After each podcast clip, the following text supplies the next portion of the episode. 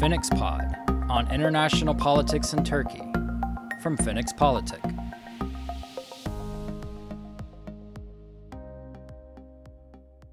Dear Phoenix Pod listeners, uh, this is Hamdi Büyük, Managing Editor of Phoenix Politic. Today at Phoenix Pod, we have a distinguished guest, uh, Dimitar Bechev, an expert on Turkish foreign policy, Russian foreign policy, and the Balkans. He is currently a research fellow at Atlantic Council Europe and the Institute for Human Sciences uh, in Austria. He is also a visiting research fellow at the University of Oxford. Welcome, Dimitar. Thank you very much for being us today. Well, thank you for having me. It's a pleasure. Thank you again. Uh, in this podcast, uh, we will talk about recent developments in Turkish foreign policy, President Erdogan's recent rapprochement with the West in particular, and its possible consequences. So, my first question to you why now does Turkish President Erdogan try to revitalize the harmed relations with the West, namely the United States, NATO, and the EU? Well, there are several reasons at play. Uh, some of them have to do with uh, the international environment, mm. and others are much more uh, linked to Turkish domestic situation. Internationally, uh, many people have li- highlighted the change in the White House.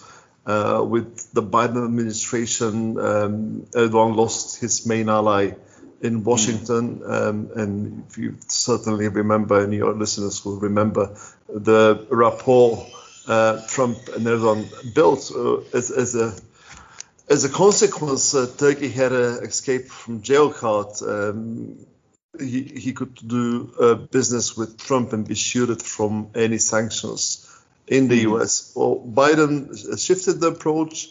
It's not that he's uh, giving up on Turkey. Um, the, the, last summit on the margins of the NATO uh, meeting in, in Brussels suggested uh, there's quite a bit the US and Turkey could do together, and then later in the conversation, probably we'll get into that.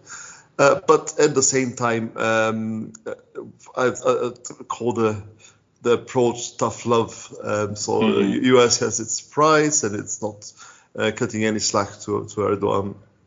So that's one thing at, at the global level.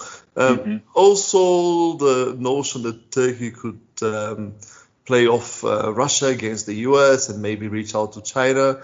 Of course, uh, it's not out of date. Um, I think it will mm-hmm. continue to inform Turkish foreign policy, but there are certain limits on issue by issue. So that's that's one level. If you go a level down to the regional level, uh, mm-hmm. especially mm-hmm. in the Middle East, but also in the Eastern Med, you see Turkey um, running out of options. Uh, cornered in the Eastern Mediterranean, we have a coalition of uh, various uh, countries ranging from France and obviously Greece and the Republic of Cyprus all the way to the United Arab Emirates, uh, mm-hmm. make it, um, it, difficult for Turkey to move. And of course, you can argue that Erdogan has a lot of uh, cards to play, and, and he obviously uses uh, Turkish power resources, including the military, mm-hmm. to at least deny the Cypriots, the Greek Cypriots, the opportunity to develop hydrocarbon resources. But uh, it's a it's a dead end. It's an impasse. So both sides could cancel one another. Um, mm-hmm. So that's there's no nothing you can do. But lastly, and this is very important because at the end of the day, politics happens at home. Uh, this is mm-hmm. where you get elected in Turkey. Uh, for the authoritarian drift rem- uh, remains a competitive political system. Uh, anti-Westernism doesn't get you anywhere because all right, I mean there's consensus that America is bad and everything, uh, Europe is perfidious, uh, what have you. But um, th- this is not the fuel to animate voters, especially at a time of uh, economic distress uh, um, made worse by, by COVID.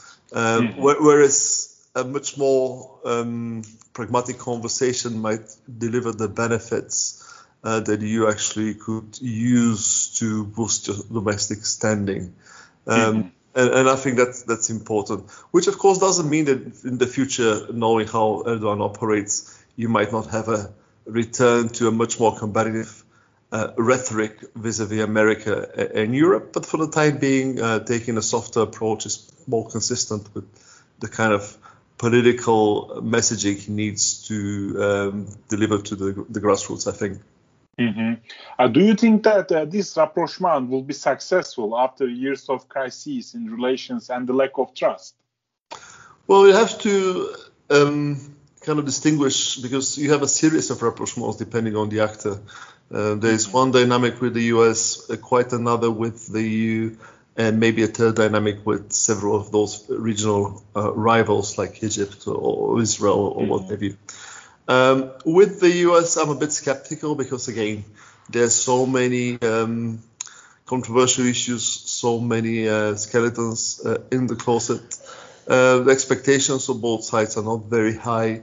And um, in also in the US, uh, in the old days, going back to the 90s, it's not that there were no um, um, points of tension between Washington and Ankara, but uh, in the domestic decision-making mechanism or domestic politics in the US, there were always voices arguing Turkey's case, uh, mm-hmm. especially in the foreign policy establishment, also in, in Pentagon um, and in Congress, of course. Now that's gone. Um, both the right, uh, but also the center left, have reasons to be skeptical about Turkey um, the, the, right because of uh, the Islamist tendencies, I mean, the AKP Islamist roots, mm-hmm. uh, its um, standoff with Israel, um, and of course the left because of the Erdogan-Trump connection.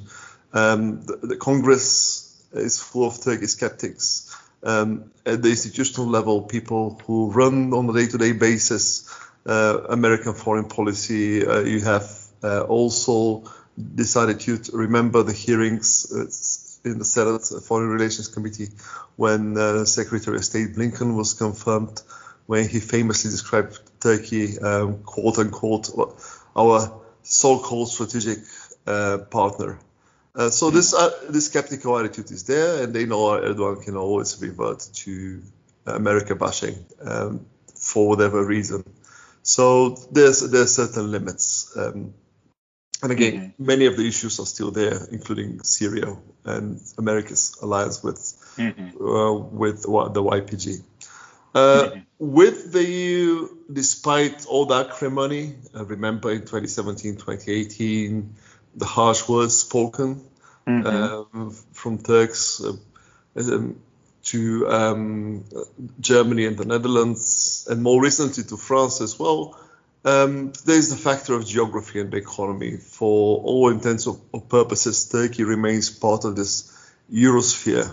It doesn't show mm-hmm. in its foreign policy, but if you look at uh, trade, human links, um, the, Europe remains the center of gravity. I think that's an important takeaway from the last decade or so uh, mm-hmm. in Turkish foreign policy, despite the overwhelming presence of the Middle East, the war in Syria, um, and everything else, um, the EU uh, or Europe more broadly, uh, including Britain, remains a major uh, gravity point for Turkey.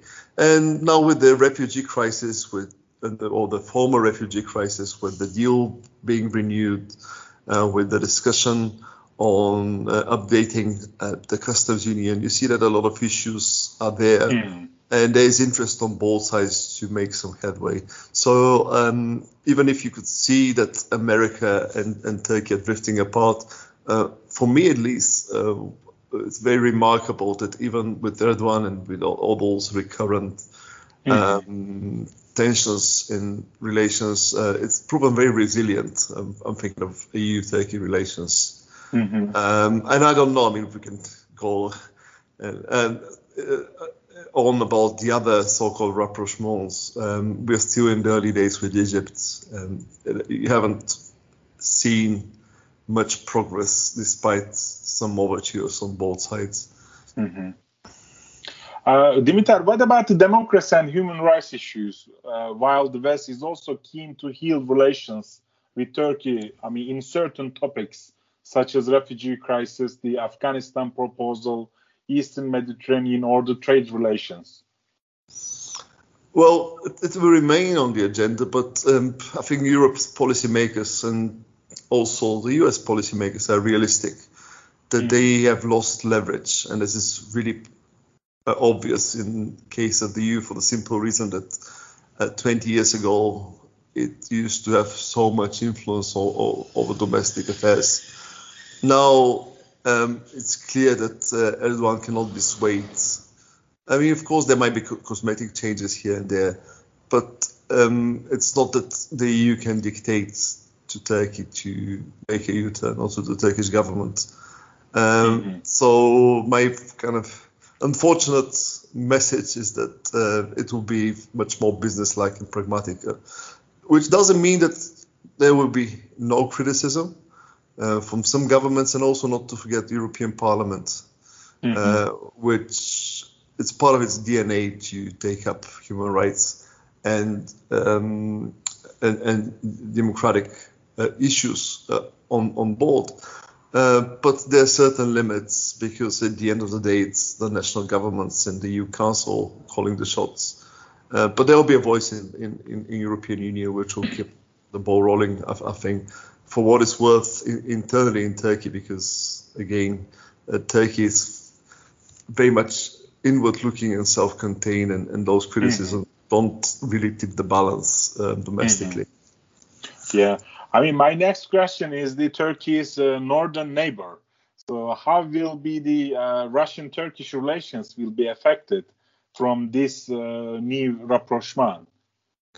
Well, that's an interesting question because uh, we've seen over the past two years, certainly since uh, early 2020, um, Ankara turning away from Moscow um, in, on many issues. Um, and obviously, you had this moment of direct military confrontation in Idlib. But uh, going back to this interesting case study uh, where you had Turkish servicemen being killed by a Russian airstrike, it's remarkable to me how um, Erdogan played down or, or pushed under the rug uh, Russia's involvement and blamed it on Assad, which gives you a clue about how relations develop, even at times where you have tension and um, war by proxy. And, and, here, may I just uh, highlight a new report we produced with two colleagues for the EU Institute for Security Studies looking at uh, mm-hmm. Russia and Turkey. Uh, there will always be limits to um, to competition. So those two leaders uh, have uh, learned how to work together, how to manage conflicts, and how to focus on um, overlapping areas uh, where their interests coincide. Mm-hmm. Uh, so I think that will that will happen. But it's a timely reminder that uh, and a corrective because remember uh, 2017, 2018, the peak of cooperation with us and the process in Syria, where everybody was kind of speculating that Turkey is tilting towards Russia and there's this new partnership emerging. Well, there are limits to that. So Turkey um, cannot be Russia's friend, uh, but I've equally, I think, and I've argued uh, several places, including my forthcoming book, that uh, mm-hmm. Uh, it cannot afford to be uh, Russia's enemies, enemy either, uh, because of vulnerability, because of um, ne- needing Russia on a number of issues regionally. Mm-hmm. Yeah. Uh, my last question is uh, since uh, both of us also work on the Balkans, I would like to ask you what will be the Turkey's future role in the Balkans when you consider these recent developments in Turkish domestic and foreign affairs? Well, I think it's a function of what I had to say about Turkey in Europe, because the Balkans, at the end of the day, is Turkish, Turkey's linked to to the EU, and of course, there's a lot of speculation about Turkey trying to challenge the West uh, and so on and so forth, being part of this new concert of emerging powers together with Russia and China, uh, challenging Western supremacy. You do see it in uh, in the rhetoric coming from Ankara to some degree. Mm-hmm. But um, essentially, um, Turkey is different from those two other parts parties, and I, I, don't need to make the case to you in particular because you know much better than I do that Turkey is part of this region. Uh, it's yeah. part of the Balkans. It's, it's, a Balkan country as much as it's a Middle Eastern country and uh, part of the Caucasus. Uh, and people often forget it uh, if you sit in the West and, and yeah, un- un- unfortunately.